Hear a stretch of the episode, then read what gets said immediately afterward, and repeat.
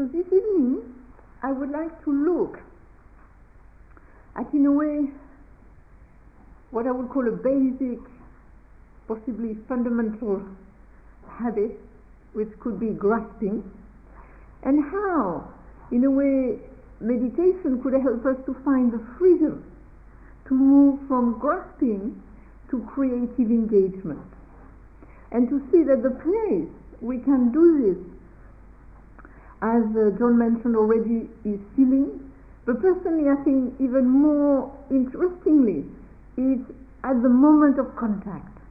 And so that's what I like to look at, because it seems to me that in meditation practice, because in a way we are in an environment which is more silent, where we have a schedule, then we have much more the opportunity to start to see that that moment of contact, and in a way, at that moment of contact with our senses, do we creatively engage or do we grasp?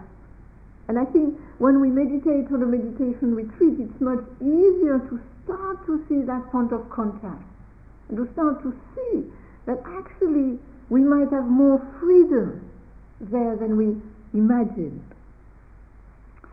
And so, in a way, when we are in contact, contact with a sound, contact with a sight, contact with a smell, a taste, a thought, a sensation, in a way, the question is do we grasp or not? Do we creatively engage or not? And in a way, I would say meditation is a process of degrasping. And I feel that's why when we sit in meditation, as I mentioned before, even if you have what you might call a bad meditation, I would still say that at the end of it, generally, you have this feeling of the feeling of releasing.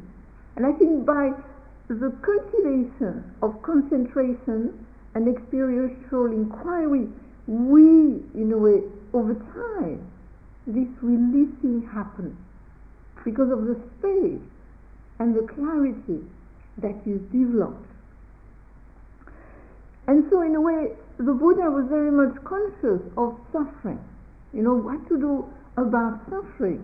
And in a way, he was pointing out how does suffering happen? When does it happen? And yesterday, John was talking about, in a way, the suffering when we reject. And in a way, today I want to look at a little this kind of moment when we can grasp, and what happens if we grasp, and what happens if we creatively engage. And I would generally say, the less grasping there is, generally there will be less suffering. So, just to briefly kind of uh, see that in a way, grasping and rejecting, as John mentioned already, has the same effect. We are kind of actually either holding positively onto something or holding negatively onto something.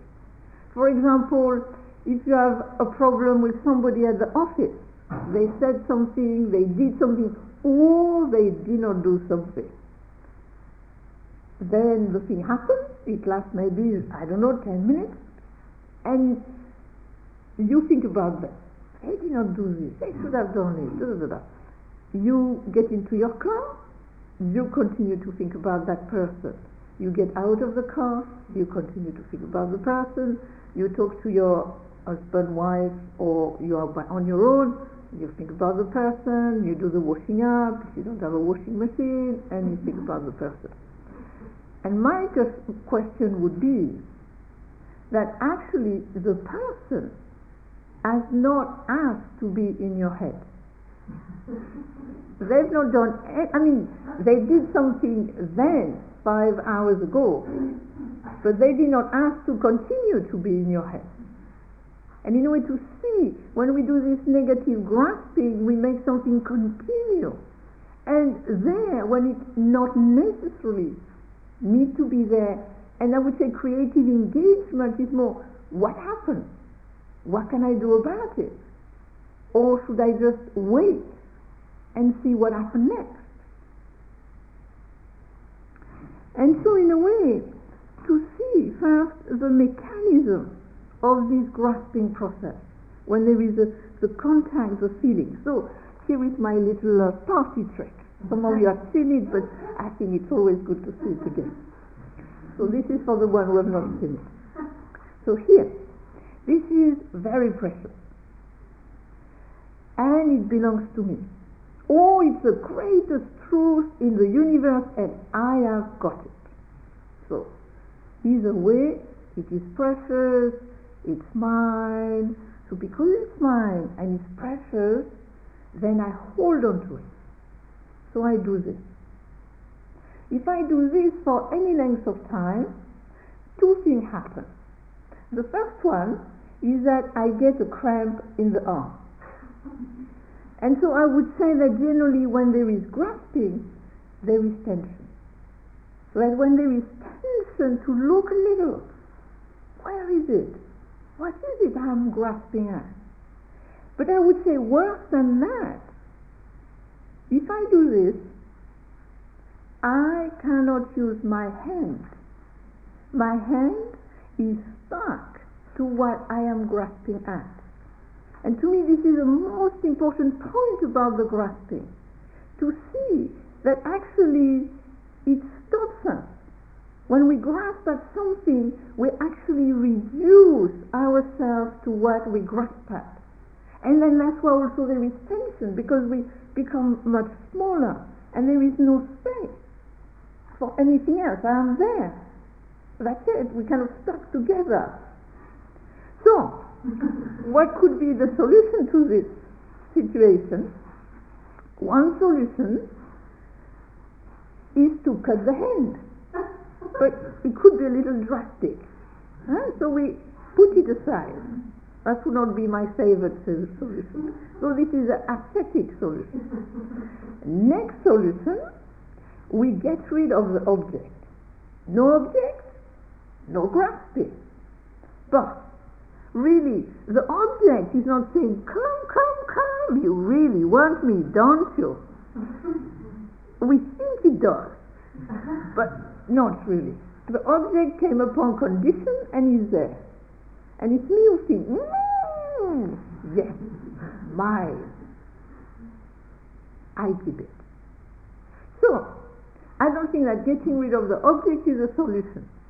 But I think in a way what meditation does is actually we start like this and then over time meditation helps us to open our hand. And then we can be in contact with the object because it's useful or for whatever reason but it can move. It can come back. There is openness. There is movement. That's what I mean by in a way creative engagement. Because often when we talk, say, non-grasping, means like, hmm, I don't do something. On or detachment, which I don't like to use because this implies, you know, even more above things. But to me, it's more this openness, and within that openness, then we can be creative engagement with what we come in contact with. And so, what happens when we grasp? First, I think it's very important to see, as John mentioned already, when we grasp, there is identification. The two come together. We grasp at something because there is an identification. It is mine, this is happening to me, there is some connection with I, me, mine. Then because we identify and grasp, then we solidify around what we grasp and identify with. Then by solidifying, we isolate ourselves with it. So then we limit, we reduce ourselves to it, and then, this is the worst thing that happens, we magnify it. This is very important to see. That when I grasp at something, generally I magnify it and I reduce myself. And then it's very hard, impossible for the creative potential to come in there. There is no space. And so I think what is important to see in terms of the meditation and the awareness is to see that when we grasp, we generally do two things, either together or separately. One is we exaggerate.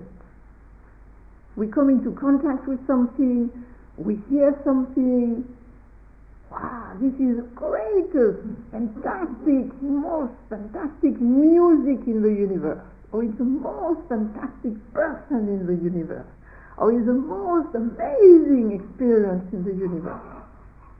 Or it is a worst, most terrible. And it's interesting to experience how does it feel when you say, I cannot stand it. I mean, generally we can stand it. But I cannot stand this noise. I cannot stand this person. When we were in Korea, uh, we used to share the room, the four uh, women together, kind of a, quite a small room. And then our only wish was that if they were not there, then really we would feel much better, you know. And then they would, one time, all of them were gone. And within a day I realized it did not make much difference to my rumination or whatever. So it's interesting that what we add, the way we exaggerate, it is fantastic. It is terrible. And also what we do, another thing we do is proliferation, which leads to abstraction. Example, you, I presume all of you by now must have walked around the garden, and I presume you might have noticed down here there is this very pretty camellia with red, this very pretty flower. So you come out and you see the beautiful red camellia. You see the red camellia, and you can just be creatively engaged with the beauty of it. Or you can see the red camellia and, oh, I like this red camellia. Mmm, how can I get such a red camellia? I mean, where would you go in the garden? Where could I get it? I mean, could I get it in that garden center? And you see, by then, you are in the garden center and you're not with the camellia anymore, even though it's in front of you. This, I think, is important to see that you move from the contact with what is in front of you, for example, and if you grasp and identify, I want this tree in my garden, off you go.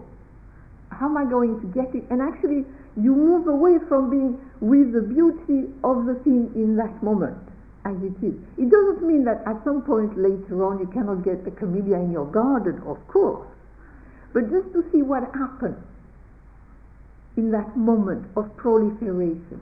And to me, this is what is interesting to notice because sometimes the grasping goes so fast, we can notice, more, notice it more in the exaggeration. If you see yourself, ah, uh, exaggeration. What kind of grasping is going on? uh, proliferation. And we're coming back again to the beginning, to that point of contact. So, what I like to do now is to look at contact in experience, in terms of when I come into contact through the senses, how is it? What can I learn there? So, you have the eye, you have the visual object, you look at things, you see things. And I had this morning, I presume most of you must have had this experience of seeing the frost. There was this frost. And what did you do? Was it just this beautiful, wide countryside? Or was it this, oh, gosh, it's going to be cold. Ugh, I don't know if I can go out. And, uh, or what did you do with it? Did you just stay with the view as it was, creatively engaging with that? Or did you proliferate or exaggerate in any way?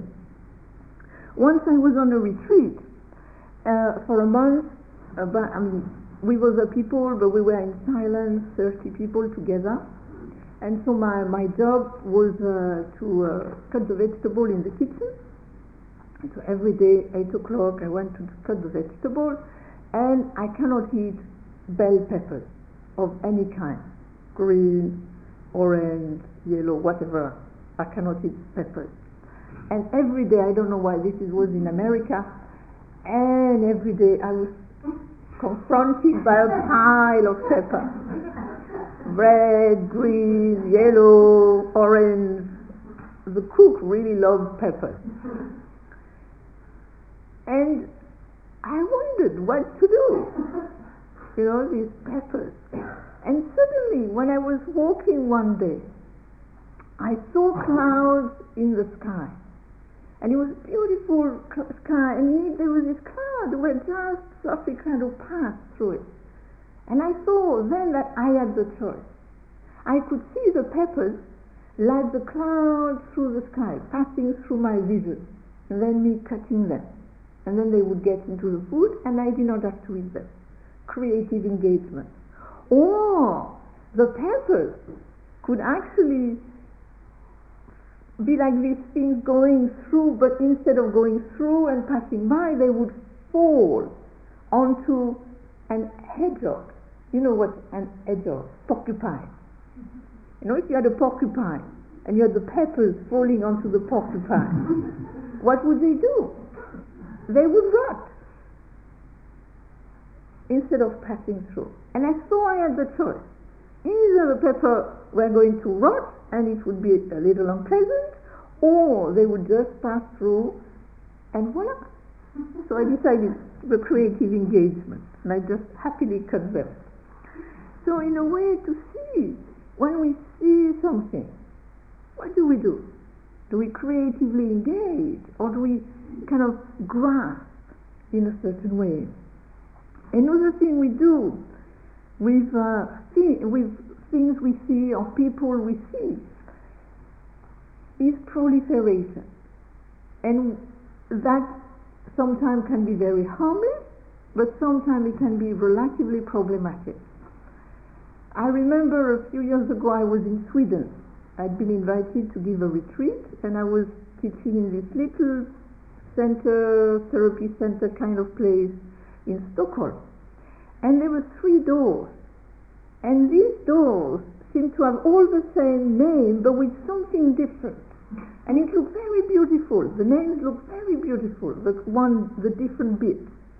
And just seeing that, it was just seeing the doors, three doors, which we never used, and this name where a bit was the same and the rest was different but looked very flowery and very beautiful.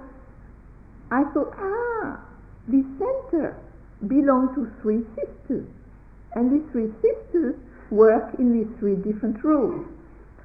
So at the end of the weekend, I asked the ladies, oh, about the story of the sisters. And they look at me, what is she talking about? And I said, well, look at the doors. Oh, they say, this is the blue room, the green room, and the yellow room, but in Danish, which to me sounded like women's names. And so the whole weekend I've been thinking about these three sisters and how wonderful. And so in a way to see, we see something. And if you grasp at it in a certain way, you can go so far away from it. And to be careful. I think, again, as I said before, the imagination can be useful. To be careful when we go into this proliferation. And also in terms of our daily life, to look at when we see something, when we look at something. And that's why I think for me, I see it as practice. When I go shopping, or when I walk in a street with lots of shop windows, or if I go into a big kind of supermarket, to kind of look at it. And what is interesting, certain things, you see them, you, you can easily be creatively engaged with it. Soap, okay. But maybe if you're in front of a computer shop, who knows if you're in front of the shop which sells an iPhone. You know, and you've heard of this famous iPhone. I thought it was very interesting. I saw that on TV when everybody kind of queued for the first iPhone, and they were all so excited. And what do, what happened then? When you see something, ah, oh, it's like the thing itself has a glow around it. Ah, And it's not just a thing. You don't just see the thing. You actually see what you invest in the thing in terms of happiness. Ah, yes. And the problem with that is generally does, the glow doesn't last very long. kind of a day or two, not even that sometimes. But to see when we look at the shop window, what do we do? What happened there in terms of that glow? How we are attracted. And I think, in a way, the advertisement really work on that because generally they kind of show things with a little glowy thing too. I mean, it's kind of a little added there. Another thing which is very interesting with this, which we can learn something else, is I think it's relatively normal to grasp at things that you see. Fair enough. Contact, grasping, normal. But also, we cause ourselves suffering by grasping at things that are not there, that we think should be there. And notice if this happened to you. Because I saw this once. When we moved to France and to, to a new house and we had to have some work done, and we needed a staircase to go into the meditation room. And I had this vision of this beautiful staircase in wood, and it would be so. And we could not get the person, and we got another person to do it, and it was ah, very ordinary and. And after a while, I noticed there was something funny going on when I went into the meditation room using that staircase. And then I realized I was seeing two staircases. I was seeing the one that was there, but next to it there was a beautiful imagined one. And it was, oh! And when I saw it, I thought, what I added to it, in a way, the suffering I brought in. And I let it go because I thought the staircase I had was good enough. I mean, I could go up the stairs and it did the job, even if it was the most fanciest staircase in the universe. But in a way, to, to notice that when we actually grasping at something that is not there. And I think sometimes we do the same with meditation. Insofar that sometimes I feel you are meditation, meditating here, sitting here, and next to you there is your alter ego, the perfect meditation. so here is this wonderful person next to you, and he, he has amazing experience and no thought and whatnot, and then there is you. And I mean, in comparison, it's yeah. I mean, you don't come up to the mark and you feel frustrated. And to notice when you do that, when there is that, you know, grasping at that image. Then you have the ears. So we hear sound, so we come in contact with sound. One minute we don't hear a sound, and then there is a sound. And so when we're in contact with sound, what do we do? and in a way to see. And that's why the listening meditation is interesting. And in a way, the problem on a retreat is that most of the time you don't have that much to, to, to listen to. I mean, a bit of the rook, a bit of coughing, possibly a bit of heavy breathing time to time, but that's about it. And in a way, in daily life, we have much more opportunity to be in contact with that.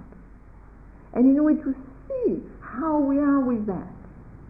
Because I remember one day I had this experience in, uh, again working in our house and we had to kind of uh, destroy a bit of concrete. And somebody came with a kind of a drill. And it really was really noisy. Very powerful noise. And I had to do work in the garden right next to him. And I found it very interesting to go inside the sound of the drill. And if I did not add anything to it, if I don't, did not identify with it in any way, it was this amazing sound. And really, it did not bother me at all. As long as I was inside it, totally with the sound as it was. And so, in a way, to, to notice with sound, What do I do with them? Can I listen to them? Can I use the meditation to go inside them and experience them in a different way? Then another thing which is interesting is words. I mean, words is again something we come in contact with. And words, I think, often we feel that we are quite strong and quite independent. Actually, I think, notice how we are influenced by words. Somebody speaks to us, and how much we influenced by that, how much we might grasp at it. And I remember once a friend came for dinner, lunch, just the two of hmm. us, and the whole lunch, for 30 minutes, he talked nastily about somebody who I had no trouble with. By the end of the meal, I had trouble with that person, you know. And, was, and then I thought, wait a minute, you know, and I noticed, and it's the same with television. When you listen to television, look what's going on. Sometimes you listen to something and suddenly you find like there is this shift. You grasp what the person says and you identify in some way, and it's really color the way one is. Another thing to look at with words is, in a way, what we do, how we identify with them. Once I had this experience, and in a way, two different experiences.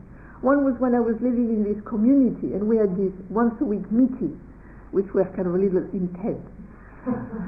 Community meeting in the West are kind of, you know, consensual and everything, so it's kind of always a little tough. And that one evening, the fellow, one fellow decided that all his problem was me. I had lots of problem with me, and I, I you know I was a terrible person, and I was always trying to organize him, and he hated it, and and uh, I mean it was relatively painful, you know. When you hear this, you sit there. Oh, oh, but I thought, you know, better to creatively engage with it than grasp at it. And you know, so I listened to it. It was all very pleasant, but I could see that he had a point. I'm a little, you know, organizational, and I could see, you know, if I did this too much, people did not like it. So I said, okay, I learned from it. But another time, in another place, in another context, I was to see somebody. It was part of my job to see the people, one at a time. And so I went to see the, the fellow. I said, oh, oh yes, now is the time. You know, are you coming?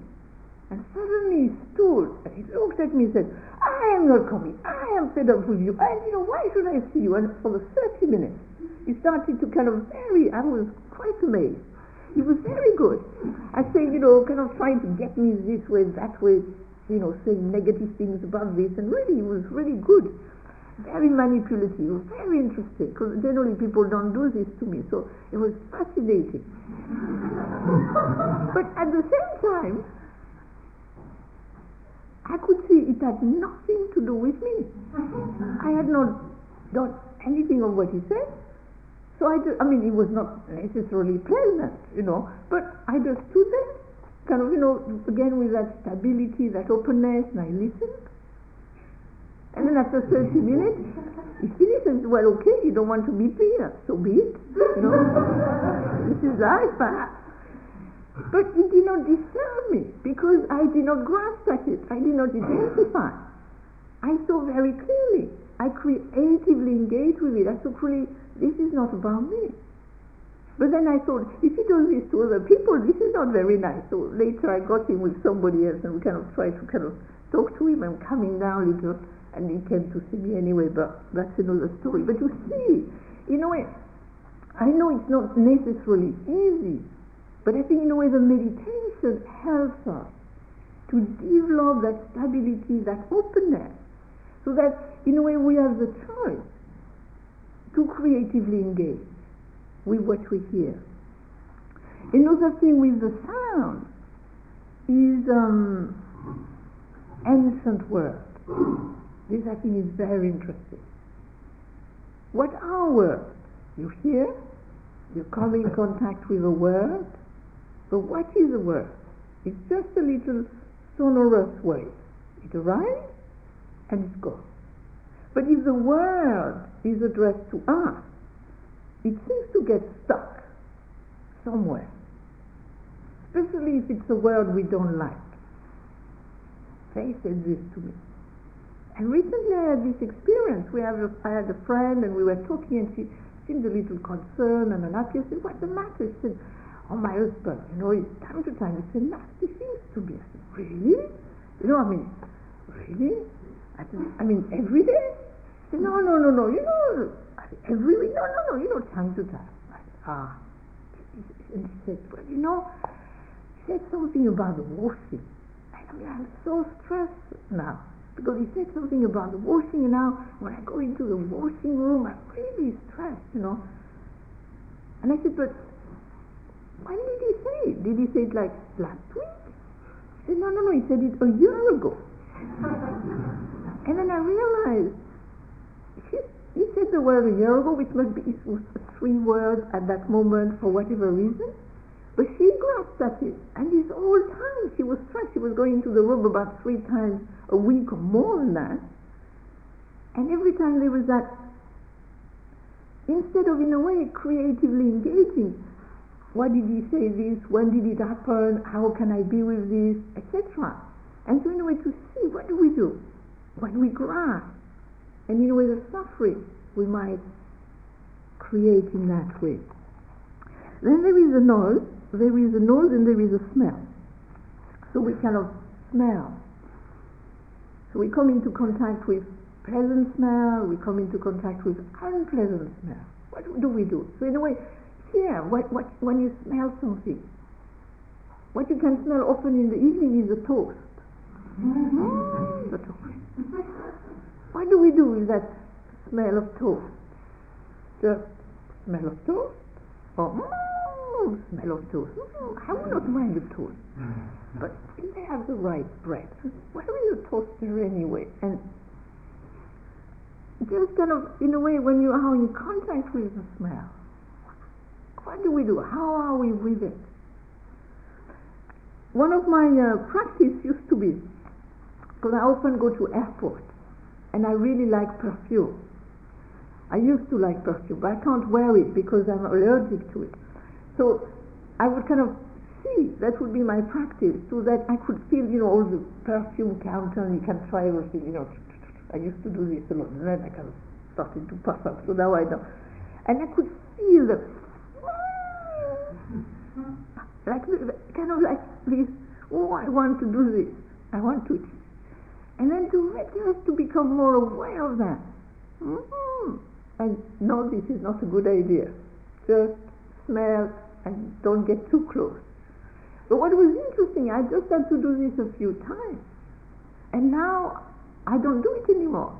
I mean, I still smell, but there is no that, ah, I would like it so much if I could do it. So in, in a way, it's also interesting when there is a creative engagement. If you do this a few times, it also, in a way, stops that kind of nearly automatic kind of grasping, that kind of, I want this for myself. And just to be able to be with it as it appears. Then there is a tongue. And so there is a taste, and again, uh, John talked a little about it. And so again, you know, when we taste something, if it's pleasant, what happens? If it's unpleasant, what happens? I mean, in terms of here, generally what we do, mm, I want more of it. And but what is interesting is that if you don't like it, how can I get rid of it? It's kind of just to kind of notice what do I do with the taste. But what is interesting with the taste is that there again we can learn something about that contact with food, with taste, about what I would call grasping at new experience. The difference between creatively engaged with a new experience and an old experience. And I had this with um, long ago with couscous for a long time. Ten years in Korea, I had not eaten couscous, and I loved couscous long ago. So I go to Paris, and I go to the Michel where there is good couscous place, and I go and have this couscous, and it is the greatest couscous in the universe. it's just amazing experience. Fantastic. So, what do I do? The next day, I want to reproduce the same experience, to have the same fantastic, etc. So I go to the same place at the same time, order the same thing, and it is not fantastic anymore. It is just so. It's not bad, but it doesn't have that thing. And that's when I realized that often we actually grasp at the newness of the experience. That kind of, ah, and then we want to recreate that newness, but you cannot have a new experience with an old thing. I mean, you can have a new experience with a new thing, but then you kind of constantly wanting to have new experience with new things. When you could, I mean, I could still enjoy the couscous, but if I did not grasp at that newness, that I experienced the day before. And actually, what also that can tell us is about meditation experience. Unfortunately, the same thing happened there. You have your first meditation experience. Wow, wamba, wow, quietness, clarity, oneness, whatever it is. Wow, it feels amazing. But why does it feel amazing? In comparison with before. When you feel really stuck, really kind of you know, tense and uh, and suddenly even with the gasping, uh, uh, releasing, you will feel different. but the first experience is really amazing because compared to how you felt before, yes, it's really different. But then you have it again. And then it's still nice. But it's not like, wow, that first time in the Ganges in India, it was so amazing. But because it was the first time. So I think you can have different experience, which might be amazing, but you cannot have the same one exactly in the same way, especially with that wow of the first time. I think we have to be careful there of Am I grasping at the thing itself? Am I grasping at the newness of the experience? Then you have the mind. Again, I think it, what is important to see is that we come into contact with thought. Because in a way, we have that feeling that we have a running commentary, is that in a way we have nearly a feeling that thoughts are always there.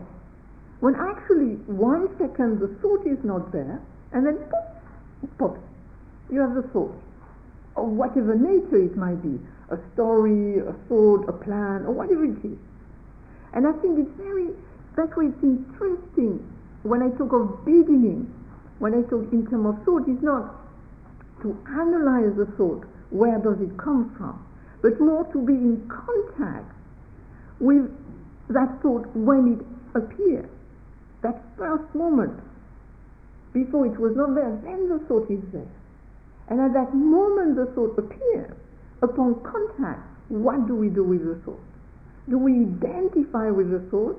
Do we identify with the content of the thought or what the thought is telling us? Do we then exaggerate and proliferate? Or do we just see a thought and then creatively engage with it? Do I need to think this thought more? Or can I just leave it where it is? It appears, I can drop it.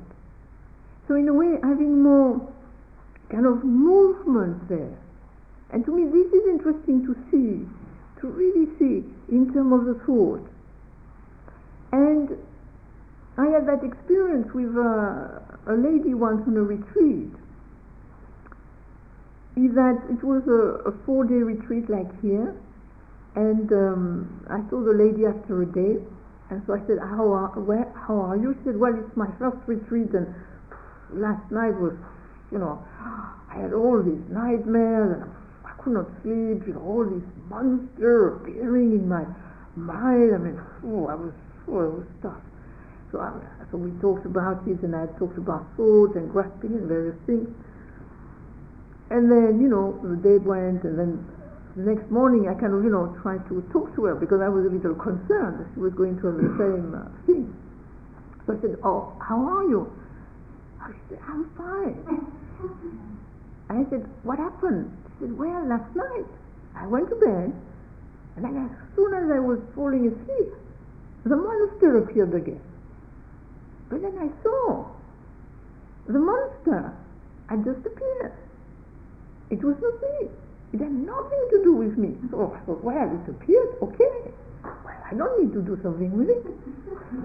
and then it disappeared, and I went to sleep. and had a good night's sleep. And said, this is the first time I saw that this was not me. I had that soul, it appeared. There was this contact. And in a way, that's the first time she saw that there was a, the, the choice. She had the freedom to say, okay, I don't need to do anything with it. And to me, this was creative engagement. This was kind of that moment of space, of freedom. Then there is sensation. So I presume you have had various sensations, especially with the body as you sit here. And in a way, how are we with sensation? How, how can we creatively engage with our sensations? Many years ago, I would have attacks of pain. Suddenly, and the doctor, nobody could know why I had these attacks, and they had all kind of ideas. And I just would have these attacks of pain, and and then I would take like six painkillers and just wait. I mean, it was kind of fairly intense and uh, nasty. And my greatest fear was what if this happened when I'm traveling in an airport, in an airplane? I mean, really, I'm going to fall apart. I mean, and then finally one day it happened. I was just going in the plane, and then I felt it arise. And then I realized I just needed to be with it as it was, not to exaggerate, not to proliferate, but just to be with it as it was. And once I did that, actually I only needed two painkillers and it was not pleasant, but it was okay. And it was such a difference when I was kind of, in a way, grasping at it, kind of holding on it, that really it, it seems it added so much more to the tension. And so, a way, to really, I know sometimes it's not pleasant to sit, especially on the ground, and you have pain. But sometimes to really play a little with that, to see how can I be with this sensation in a different way? How can I not add to the exaggeration of the proliferation? And I had that experience on a retreat because of my sciatica one day. And I was in Sweden, I was doing a Zen retreat when we walk, and I had a bit of sciatica. And so I walk for 10 minutes with everybody. And then I come back to sit, and I'm doing the bear. And I sit, and my leg is on fire. I, I would never had such pain in my It was just throbbing, it was on fire. And then I thought, 30 minutes of this, how can I how can I handle this, you know? And I just again creatively engaged with it. I just went inside it. And I've never been so concentrated in my life. and every second I was aware of the leg. I was present to the pressure, to the throbbing. And actually, the time went quite fast. And it was not painful as such. I mean, it was uncomfortable, but I was not suffering. That's what was interesting in connection to what um, John was saying. And then at the end of the 30 minutes, I rang the bell and I went to take two painkillers. you see that the, it's very important to see the creative engagement is not just about a bare I am with it, I am with it. It's also about I can do something there. I can, you know, also alleviate the pain. I think it's very important to see that. The awareness is not just bare awareness. That's why I talk of creative engagement, creatively engaging with the sensations. So in a way, the problem is not with the contact, nor the function of the senses, but in a way it's kind of do I reduce myself to what I come in contact with by grasping and identifying, or do I creatively engage? And then there can be a creative response. And to finish with, just quickly, uh, in terms of feeling, because in a way it's the same thing, we, we do the same with feeling. We grasp at the feeling, and then we exaggerate and we can proliferate with feeling. And so I just wanted to say very briefly uh, something about fear. In terms of looking, again, at what I'm saying when I said you grasp at something that is not there.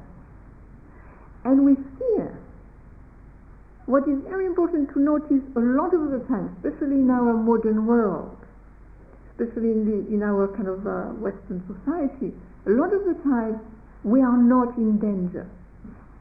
It's very important to see fear is a survival mechanism. With my niece, I go jumping in the trees. There is this new thing now in France where you kind of just uh, go and they kind of harness you and then you just jump like Tarzan or you kind of, you know, all kind of things. And it's very much working with fear. And so one of the things the niece wanted to do was to do the Tarzan kind of uh, course. And you, you know, you jump three meters, then you jump five meters, and then you jump 10, 15 meters. And so, of course, I'm the auntie, I have to go first. So I go up, it was the first time. And the first time I have harness, it's totally safe, and my body say, no way. You're not going to do this. But since I am a bear, I have to do it, so I throw myself in the net, I climb up, and I arrive on the platform and my body is shaking. I am fine. Inside, I have no trouble. But I can feel my body is going like this. And that's where I can, this is survival mechanism. My body is saying, wait a minute, this was dangerous, you know. to me, what is important with fear, when we feel afraid, to check am I in danger or not right now? And to see that a lot of the time the fear is in the future. That actually we're afraid, ah, but what if that happens? What if that continues? Ah. And the problem with fear in the future is that it is abstract. And in abstraction, your creative potential cannot be accessed. This is a big problem we fear in the future. And so the abstraction feeds on itself. When actually when the thing happens, you generally can deal with it. This happened to a friend of mine. For 30 years he was afraid if something happened, my life will be finished, I won't be able to stand it, it will be horrible. And so at the back of his mind for 30 years he had that fear that tension. And then finally it happened. And I saw him that year. And he looked a little strange. I said, What's the matter? He said, You know, what I was afraid for so long, it happened. And I am fine. I am fine.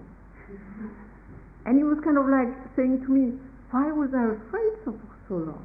And he was fine because in the moment of it, he could access his creative potential. But in the futuring of it, he could not. So, I will finish with this. Uh, I was, when, when I'm really tired, one of the things I enjoy nowadays is zapping, because I have 18 channels free. and I enjoyed that. And uh, sociologically, it's kind of fun. And then one day, recently, I fell on Dinotopia, the film, not the series. And I thought, hmm, what's that? It's kind of a little strange, and what they were saying was a film about kind of dinosaur and things like that. And I felt it was a little kind of, there's a certain interesting feel to it, that film. So I kind of watched it, I stayed with it.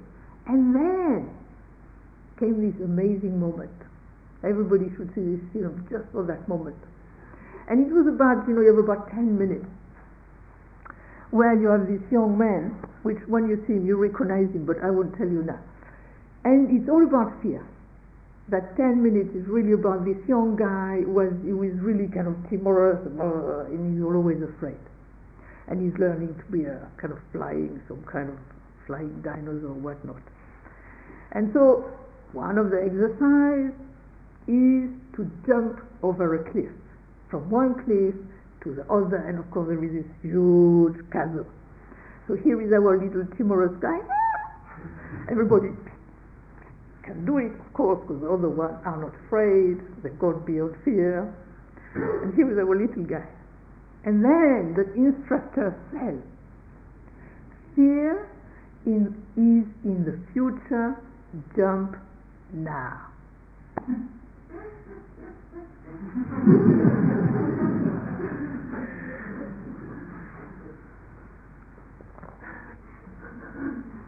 and he does not jump because he is in the future, the little timorous guy.